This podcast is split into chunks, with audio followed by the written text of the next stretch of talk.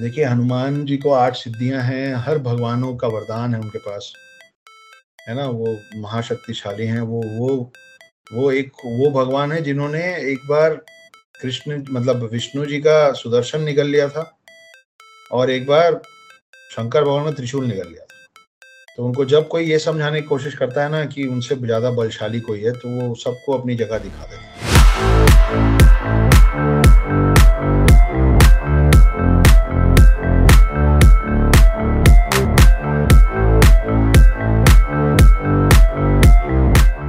हमारे साथ आज द हिडन हिडन हिंदू के ऑथर हैं जो कि जिनको इंट्रोडक्शन की ज़रूरत है नहीं वैसे लेकिन मैं फिर भी कोशिश करूँगा कि आज मैं कुछ ऐसी चीज़ें पूछूँ कुछ ऐसी चीज़ें निकालूं इन, इनके जीवन से इनके बारे में जो कोई कैप्चर नहीं कर पाया या फिर इन्होंने इनके दोस्त या इनके सिर्फ़ क्लोज वन को पता हो वो तो ऐसे ही कुछ बातचीत के लिए आज हमारे साथ है द हिडन हिंदू के ऑथर।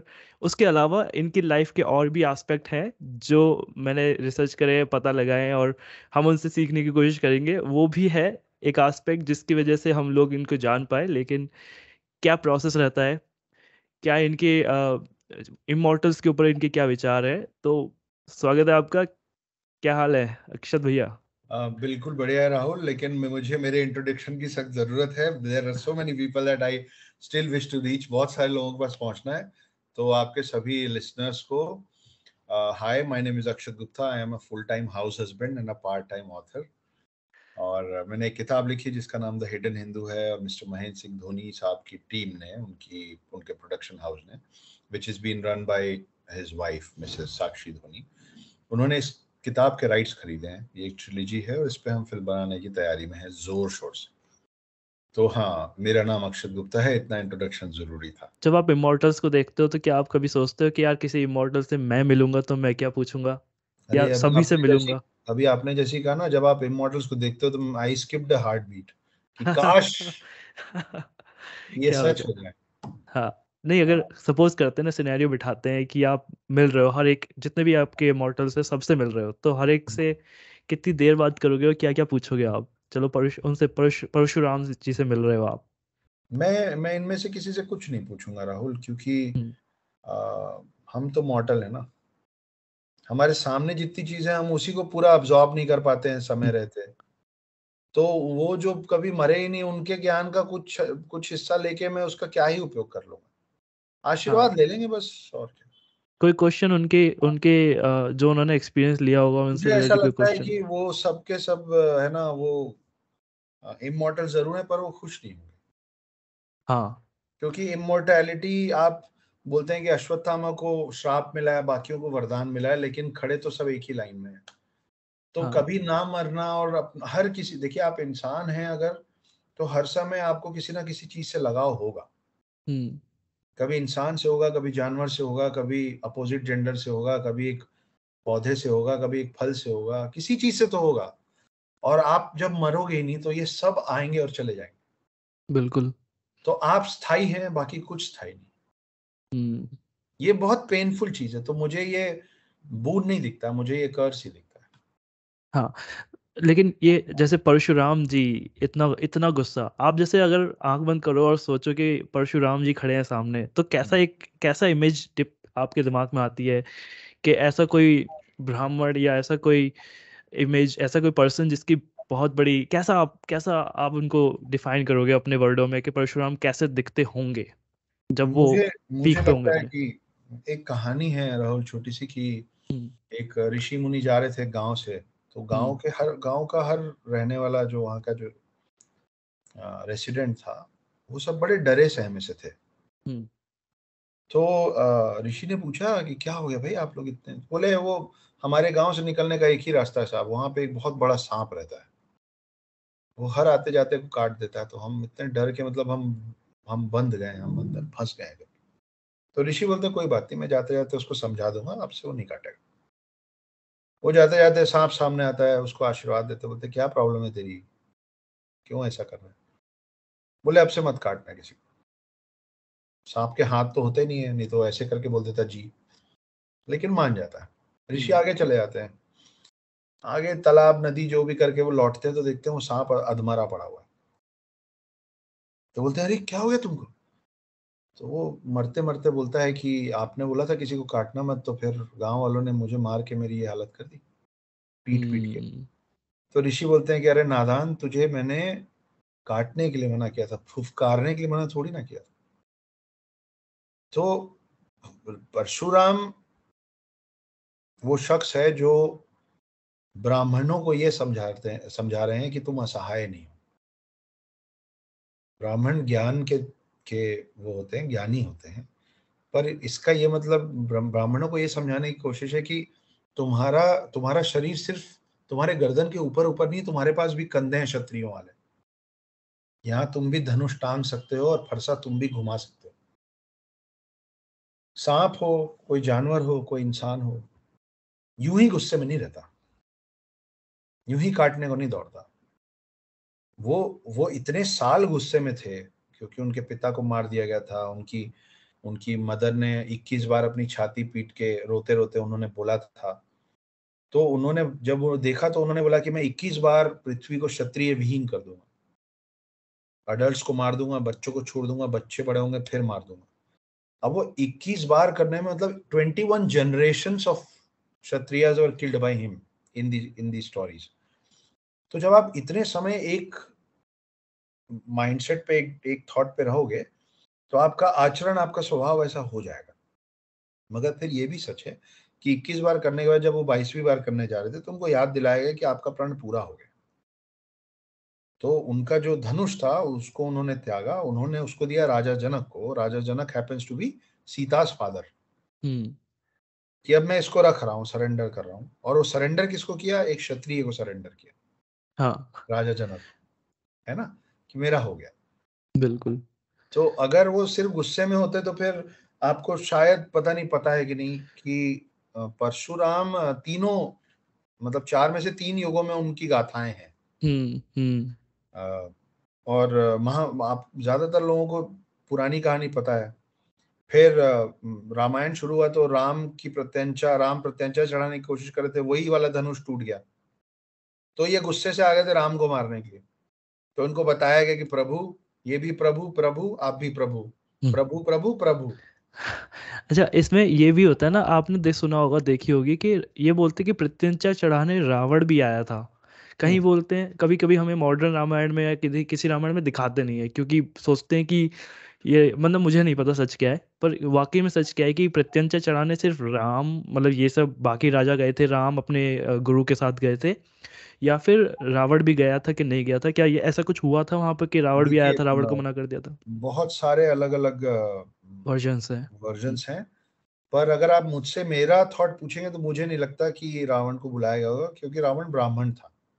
हम्म। और ये जो स्वयंवर होता था ना वो अपने कास्ट क्रीड के अंदर होता था तो वो सिर्फ़ क्षत्रियों को बुलाया गया था। ठीक है।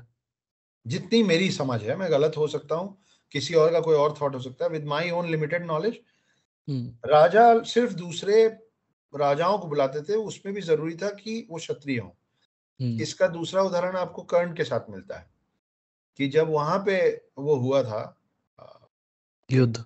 युद्ध, युद्ध नहीं वो उनका कुछ कुछ अपना इंटरनल गेम्स टाइप के चल रहे हाँ, थे इनके। तो वो जब उतरे थे तो बोले कि ठीक है ये राजा अंग देश का राजा तो है लेकिन ये है तो सूत पुत्र। हम्म, हम्म, हम्म। तो ये क्षत्रिय नहीं है इसलिए ये नहीं कर पाएगा। है ना? तो वो राजा तो था अगर क्षत्रिय नहीं था उनकी उनके हिसाब से। जबकि था वो क्षत्रिय।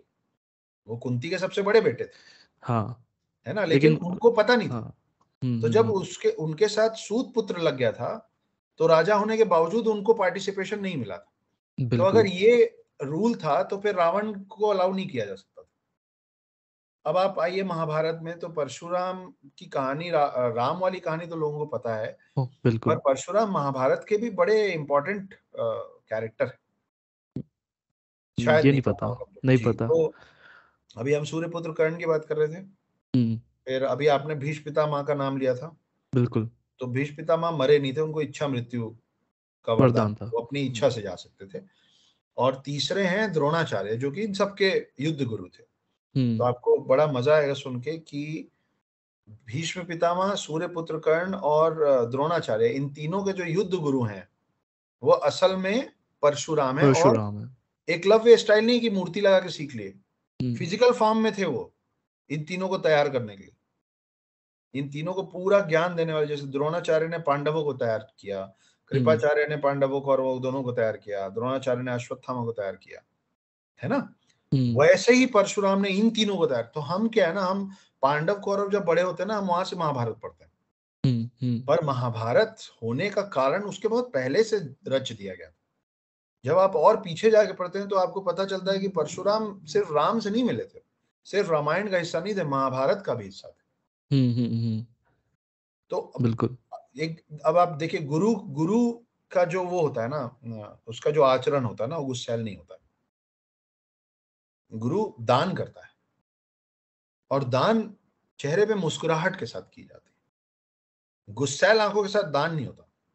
मानते हम्म हैं? मानते तो वो अपना जो पूरा युद्ध नीति और अपने अस्त्र शस्त्र जब बांट रहे थे सबको जब ज्ञान दे रहे थे तो मेरा मानना ये है कि वो यही है ना हम लोग डिपिक्शन हर किसी को हम ना फ़िल्म भी बनाते हैं ना तो किसी एक एक्टर को ना स्टीरियो कर देते हैं।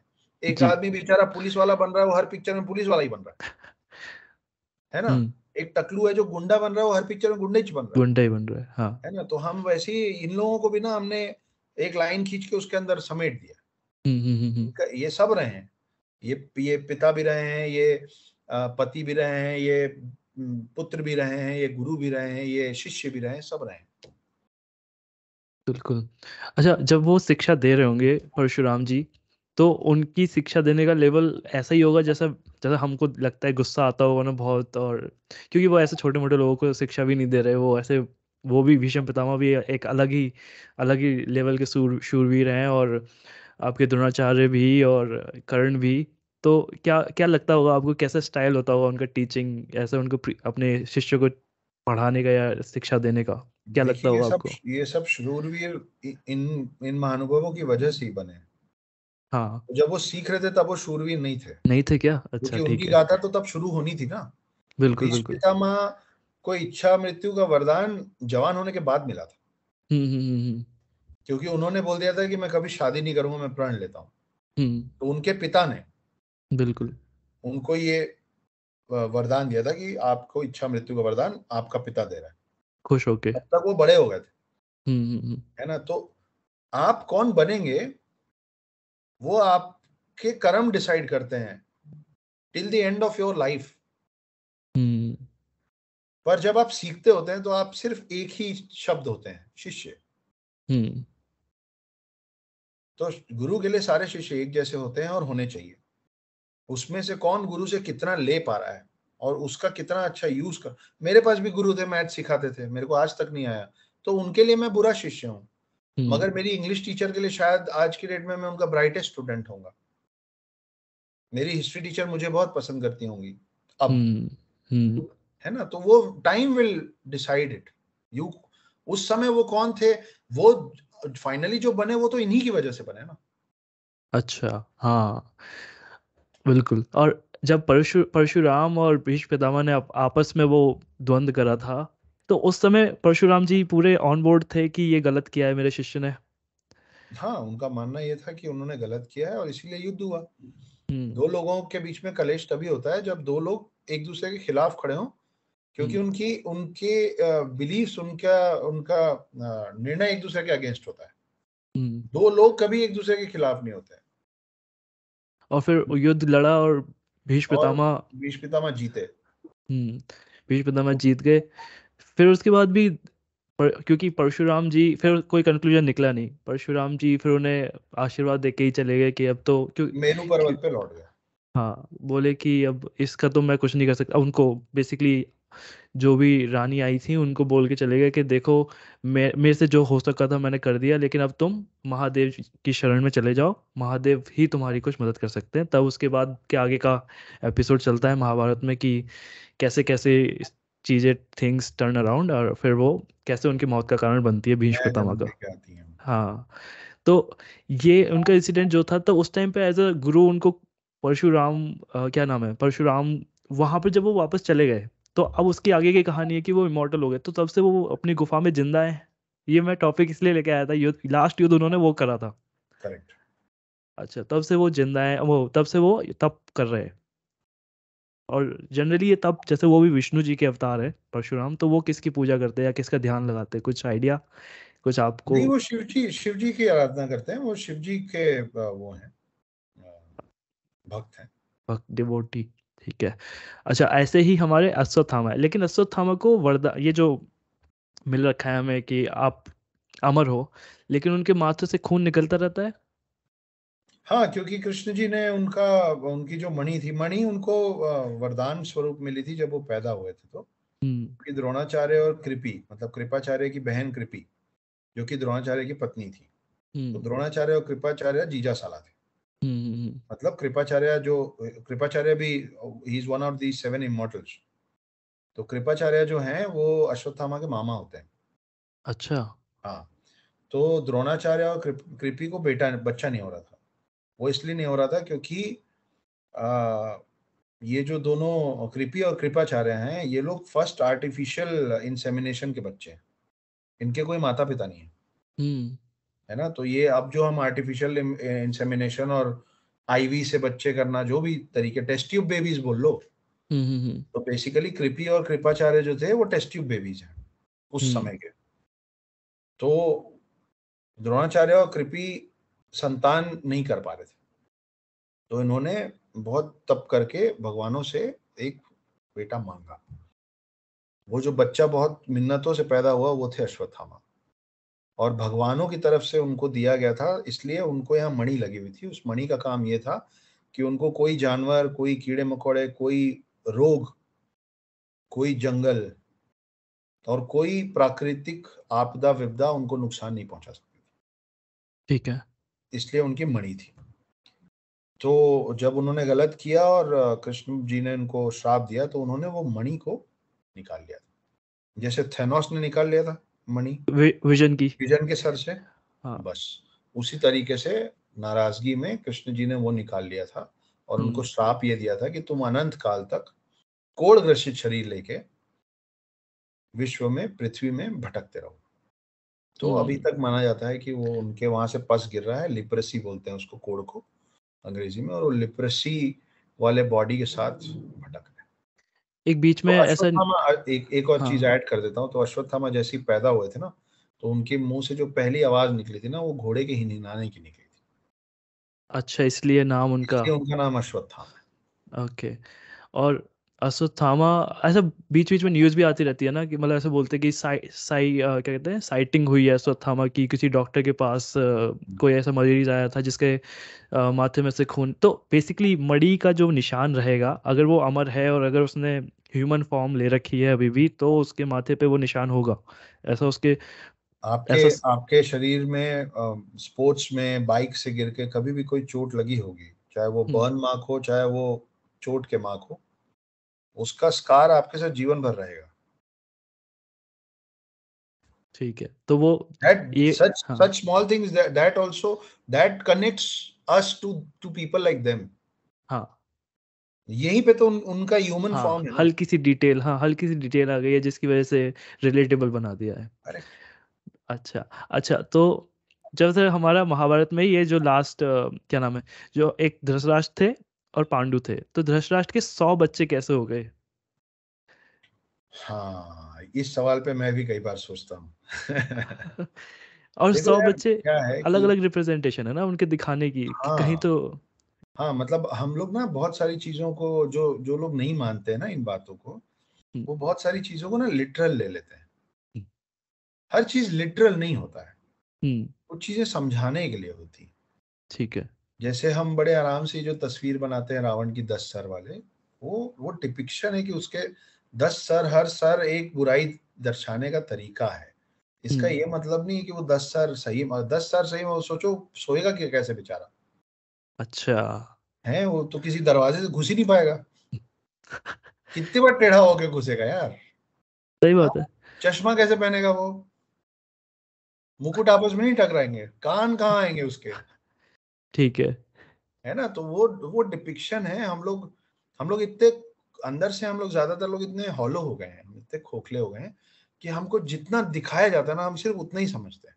आज मेरे पास एक मेल आया है जिसमें एक बंदे ने मेरे सेकंड बुक के थर्ड पेज में गलती निकाली कि मैंने लिखा है कि that character was absorbing the place तो उसने लिखा आपने गलत लिख दिया वो अब्जॉर्ब्ड नहीं होगा वो ऑब्जर्व्ड होगा।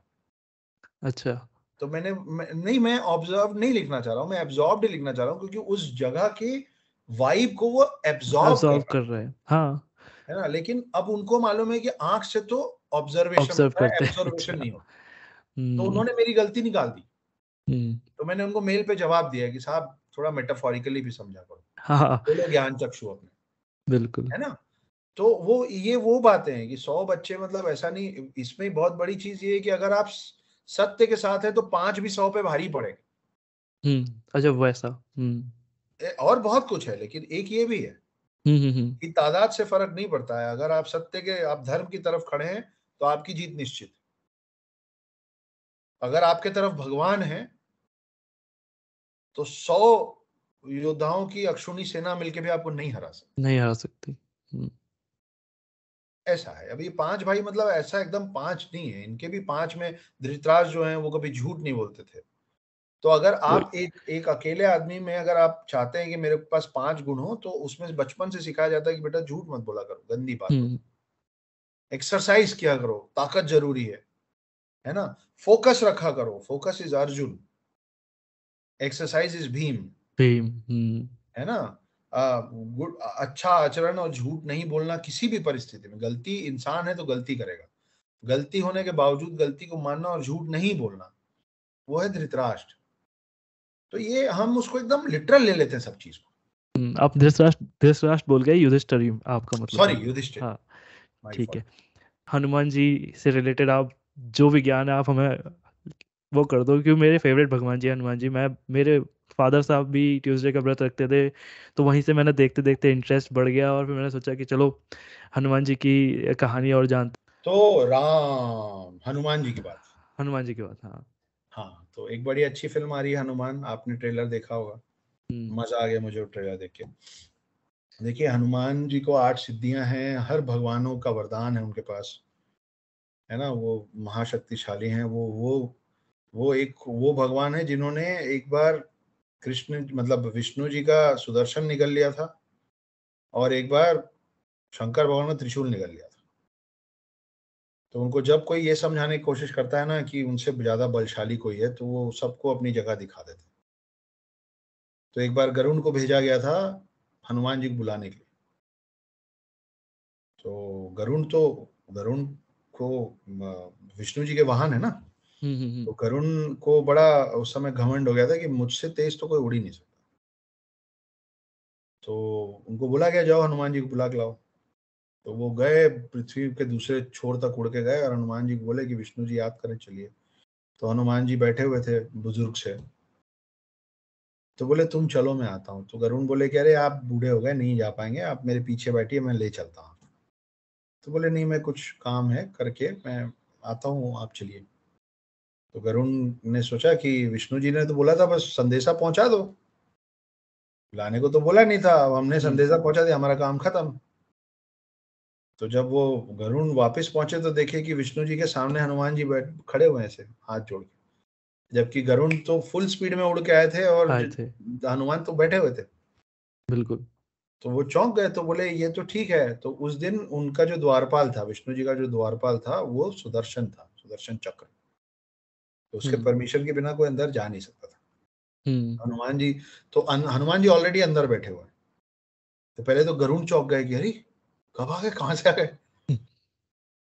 तो फिर उनको लगा कि आ कैसे गए? मतलब सुदर्शन चक्र ने रोका कैसे नहीं इनको? हम्म। तो ढूंढना चालू कि सुदर्शन चक्र कहाँ है? सुदर्शन चक्र कहाँ है? दरवाजे पे रोका क्यों नहीं? मतलब इनको तो ऐसा था ना कि मैं मैं आके बोलूँगा कि विष्णु जी ने बुलाया मैं इनको लेके आया हूँ। हाँ। तो मैं तो आया ही नहीं तो इनको अंदर जाने किसने दे दिया? बिल्कुल। है ना तो फिर विष्णु जी ने पूछा कि हनुमान सुदर्शन कहाँ है? तो हनुमान जी मुँह खोले तो सुदर्शन चक्र मुँह से बाहर आया। अच्छा। तो सुदर्शन चक्र को ये गुमान था कि मैं किसी का भी मैं सबसे ताकतवर ताकतवर अस्त्र हूँ। वेपन हाँ और गरुण को ये गुमान हो गया था कि मेरे से तेज कोई नहीं है। तो हम्म वो एक ही बार आके उन दोनों का घमंड चूर कर गए थे। तो ऐसी अनगिनत कहानी, हनुमान जी की तो सबसे ज़्यादा कहानी है, उसका कोई अंत नहीं है।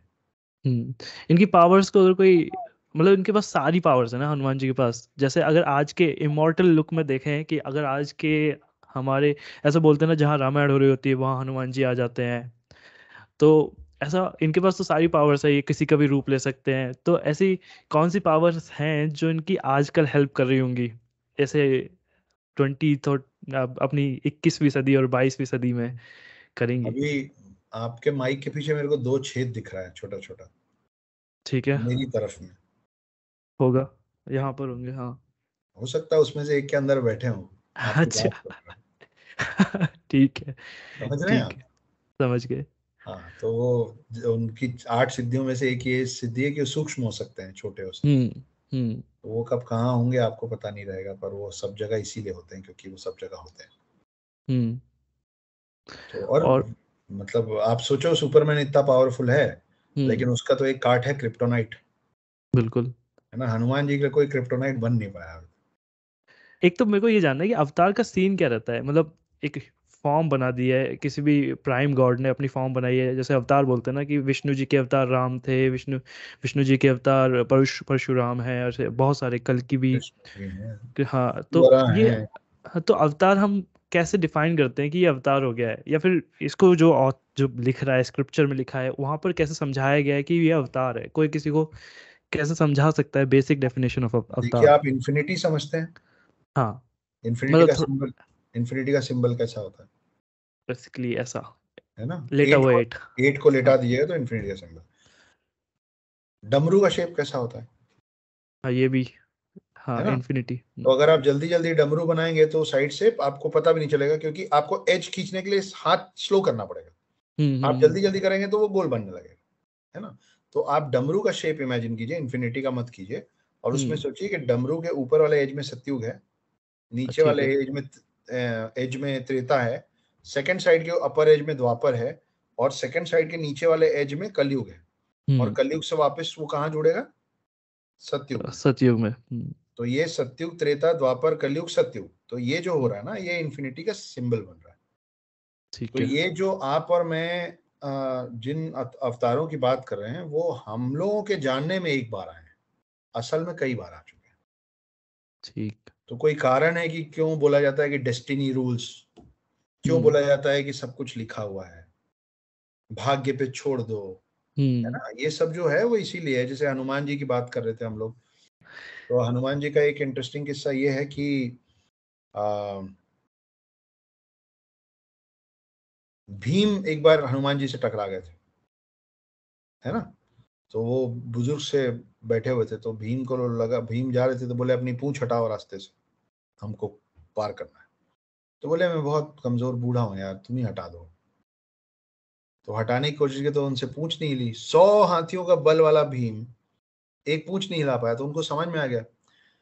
वो वाला का- वो वाला अध्याय तो खत्म हो गया लेकिन अब भीम को पता था कि हनुमान रहते कहाँ हैं। हम्म। तो जब महाभारत शुरू होने वाला था और इनको समझ में आया कि हमारी तादाद हमारा नंबर्स कम है तो उन्होंने अर्जुन और कृष्ण जी को बताया कि हनुमान कहाँ रहते हैं। तो हनुमान को लेने के लिए ये लोग गए बोले हनुमान जी आप हमारे साथ दीजिए हम नंबर्स में कम है और हम धर्म के लिए लड़ रहे हैं। तो हनुमान जी ने बोला कि मैं साथ नहीं दूँगा। क्योंकि अगर मैं उतरूँगा तो युद्ध होने के पहले ही खत्म हो जाएगा आप जीत जाएँगे। तो हम्म, इस युद्ध का इस धर्म युद्ध का जो पर्पज है वो डिफीट हो जाएगा। तो इसलिए मैं आपके साथ युद्ध में नहीं उतरूँगा क्योंकि ये आपका युद्ध है मेरा नहीं। लेकिन आप मेरे दरवाजे पे आए तो मैं आपको खाली हाथ भी नहीं भेज सकता हूँ। तो ए- हे अर्जुन मैं ना आपके फ्लैग पे बैठ जाऊँगा आपके झंडे पे। मैं विराजमान हो जाऊँगा लेकिन मैं डायरेक्ट फाइट नहीं करूँगा। तो कृष्ण जी और अर्जुन बोले कि जितना आप दे रहे हैं उतना काफ़ी है।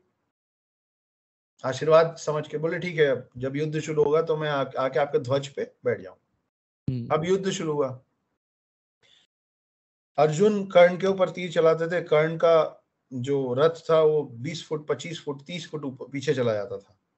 फिर कर्ण जब तीर चलाते थे तो अर्जुन का जो रथ था वो दो इंच तीन इंच हिलता था। और कृष्ण बोलते थे कर्ण कर्ण की तारीफ़ करते थे क्या तीर चलाया? वाह! अर्जुन को जलन हो रही थी। कि आप मेरे सारथी मेरे मित्र वो मेरा दुश्मन आप मेरे मुँह पे उसकी तारीफ़ कर रहे हैं। एक बार हुआ दो बार हुआ तीन बार हुआ अर्जुन से रहा नहीं गया अर्जुन बोला कृष्ण जी कमाल कर रहे हैं आप। मैं मारता हूँ तीस फुट पीछे जाता है वो मारता है तीन इंच हिलाता है। आप तारीफ़ उसकी करते हो? तो वो बोले कि अरे मूर्ख वो सूर्य पुत्र कर्ण है। हम्म। और तेरे ध्वज पे जो बैठा है ना वो एक दिन मज़ाक मज़ाक में सूरज को खाने निकल गया था। है ना? तो वो तेरे ध्वज पे जो हनुमान बैठे हैं वो सूर्य को खाने निकल गए थे वो सूर्य पुत्र होके उस रथ को हिला दे रहा है जिसमें खुद हनुमान विराजमान है। तो तू सोच कि तेरे ध्वज में हनुमान नहीं होते तो तू कहाँ जाता? तो अर्जुन को समझ में आया था कि हनुमान की ताकत क्या है और कर्ण कौन है। पहली कहानी। दूसरी कहानी ये जो मैंने आपको बोला कि हमारे होते हुए ये दशावतार और ये सब पहली बार हो रहा है लेकिन ये हम्म। कई बार हो चुका है। तो जब राम जी रावण रामायण के अंत में वापस जा रहे थे तो हनुमान उनको जाने नहीं दे रहे थे। बोले प्रभु मैं आपके बिना रह ही नहीं सकता। या आप मत जाइए या मेरे को लेके जाइए। ये तो लिखा हुआ है कि हनुमान जी को तो सात चिरंजीवियों में एक होना है। और ये भी मालूम है कि राम को अपना ये शरीर छोड़ के वापस विष्णु अवतार में लौटना है। तो ये दुविधा हो गई ना? बिल्कुल। आप हनुमान को लेके जा नहीं सकते और आप यहाँ रुक नहीं सकते। हनुमान बोल रहे हैं मेरे को लेके चलिए या खुद मेरे साथ यहीं रहिए। तो क्या किया उन्होंने? राम जी ने अपनी एक अंगूठी उतारी और धरती के एक क्रैक के अंदर गिरा दी। और राम जी बोले, उप्स, मेरी अंगूठी गिर गई। जाओ, लेके आओ। बोले, जी। वो सूक्ष्म हुए छोटे से और वो घुस गए अंदर। वो घुसते घुसते पाताल लोक में पहुँच गए। पाताल लोक में जब वो पहुँचे तो उन्होंने देखा कि पूरा पहाड़ लगा हुआ है, सेम अंगूठी का। तब उनको समझ में आया कि हर बार मेरे, मुझे ये ऐसे ही बुद्धू बना के जाते हैं। अच्छा। तो जितनी अंगूठियाँ पड़ी हैं वो उतनी बार ये ये प्रकरण हो चुका था। हो चुका है। हम्म। जो राम जी को पता है विष्णु जी को हनुमान जी को याद नहीं रहता है। क्या बात है। तो ये आपकी आज की आखिरी की दो कहानियाँ। हाँ मज़ा आ गया। Thank you so much thank you thank you so so much और आपका जैसा भी एक्सपीरियंस रहा हो आप बता दो। मज़ा आया मेरे को राहुल इतना इतना लंबा कॉन्वर्सेशन यूजुअली मैं नहीं करता हूँ। हाँ. पर ये बड़ा कैंडिड था हम लोग मुझे ऐसा लगा नहीं कि इसको कोई और सुनने वाला मुझे लगा बस हम दो भाई बात कर रहे हैं। बिल्कुल। बहुत मज़ा आया ज़रूर सुनेंगे। आगे और करेंगे अपन अगर आ, मौका लगा तो।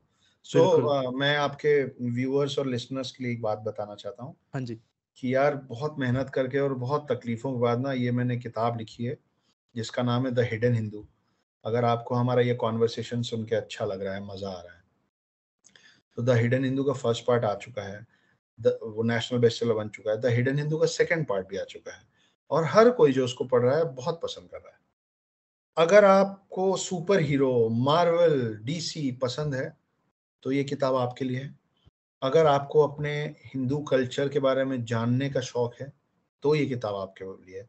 और अगर आप किताब नहीं पढ़ते हैं, अगर आप फ़र्स्ट टाइम रीडर हैं, और आप चाहते हैं कि पढ़ने की आदत मुझमें डले तो ये डेफिनेटली किताब आपके लिए तो इस किताब को लो। छः साल की मेहनत है, बहुत मुश्किल से आप लोग तक पहुंचाऊं साथ दो। और थर्ड और फाइनल पार्ट जो है, वो मार्च में रिलीज़ हो रहा है। मैं तो मैं तो ज़रूर कहूँगा। मैं तो अपने सारे भाई बहनों कज़न कजिन सब में बताऊँगा कि देखो भाई पॉडकास्ट किया है मैंने। ये आप, आपको जानना है कि ये बंदा कौन है, ये देखो। इसका काम है ये। इसने, आप ये बुक पढ़ोगे तो ऐसा लगेगा नहीं आप बुक पढ़ रहे हो, आप मूवी देख रहे हो। इट्स मूवी एक्सपीरियंस जो आपको अपने घर बैठे अपने तकिए पे सिर रखे तक तकिए पे टिक के मिल रहा है। और जल्द ही मूवी भी आएगी जल्द भी बहुत सारे एक्साइटिंग प्रोजेक्ट्स लेके आ रहे हैं ये लोग। हाँ तो, और मेरे मेरे जो ब्रांडिंग पार्टनर्स हैं उन्होंने मुझसे रिक्वेस्ट की कि आप अपना प्लीज़ इंस्टाग्राम हैंडल भी बता देना अगर आप हाँ, वो मैं टैग करूँगा। अलाउ करें बिल्कुल, तो। बिल्कुल यार मेरा नाम है अक्षत गुप्ता। हम्म। बस अक्षत गुप्ता के पहले ऑथर लगा लेना तो मेरा इंस्टाग्राम हैंडल मिल जाएगा। बाकी राहुल से हम रिक्वेस्ट करेंगे कि नीचे वो मैं टैग करूँगा। हाँ वो मैं टैग करूँगा। सारी इन्फॉर्मेशन मिलेगी। आपकी बुक्स तो के आप लिंक मिलेंगे। जितने भी ऐसे लोग हैं जो मुझसे डायरेक्ट बात करना चाहते हैं कोई सवाल हम्म। करना चाहते हैं मुझसे जुड़े रहना चाहते हैं तो आप ऑथर अक्षत गुप्ता में मुझसे सवाल जवाब डीएम में कर सकते हैं। मेरी पूरी कोशिश रहती है कि मैं हर किसी को जवाब दूँ। आप मुझे मेल भी कर सकते हैं। मेरा मेल आईडी है Akshat dot Gupta zero two zero four eight Gmail dot awesome thank you so much मैं बहुत ही ज़्यादा आज तो लबालब हो चुका हूँ नॉलेज से। और मेरे पास कुछ नया मिलेगा। जैसे अभी शायद ब्रह्मास्त्र के पार्ट टू आएगा तो हम हो सकता है उस उस टाइम पर कुछ और आपका भी कुछ ये अपनी बुक आ चुकी होगी थर्ड बुक उस टाइम पे ज़रूर बात करेंगे। और इंदौर का टच तो रह ही गया है। इंदौर से जुड़ी जुड़ी जो ख्याल हैं आपके वो सब बात करेंगे। But thank you so much आपके टाइम के लिए। मैं आपको बिना और लेट करे जाने दूँगा। थैंक यू सो मच और हम ज़रूर मिलेंगे। मे बी इस टाइम अगली अगली बार हम फिजिकली मिलेंगे क्योंकि ये ऑनलाइन तो thank okay awesome thank you Akshat भैया take care bye bye bye bye bye